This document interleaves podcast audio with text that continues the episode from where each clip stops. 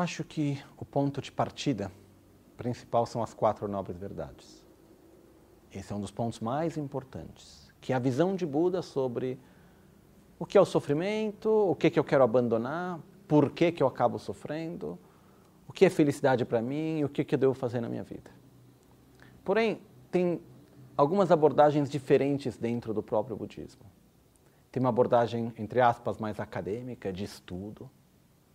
E nesse caso, comece com as quatro nobres verdades, com o caminho gradual à iluminação. Existe uma abordagem que é um pouco mais de coração também para muitas pessoas. Tem pessoas que chegam e elas não querem estar lá para aprender e estudar nada, elas vão se conectar através de uma recitação de mantras.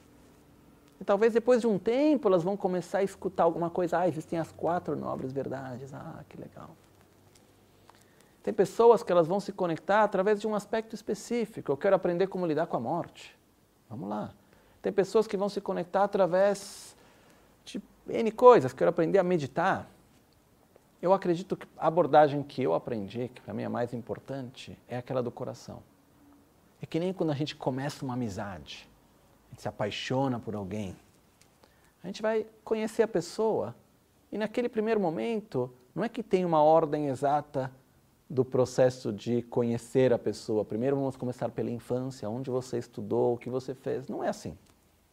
A gente conhece, primeiro tem uma coisa de sensação, de se sentir bem com o outro, de compartilhar momentos bons, aí devagarzinho vai vindo, no final a gente conhece a vida inteira da outra pessoa. Então, qualquer pessoa que chegue ao budismo, primeira coisa importante está no coração. Se sentir à vontade, é como uma amizade, no qual vai chegando e devagarzinho vai aprendendo, sem pressa de saber tudo. Porque o processo que o budismo nos traz não é um processo de conhecimento apenas. Existe também, mas não é o mais importante. Mas é um processo de transformação interior. E essa transformação interior, ela requer paixão, ela requer amor.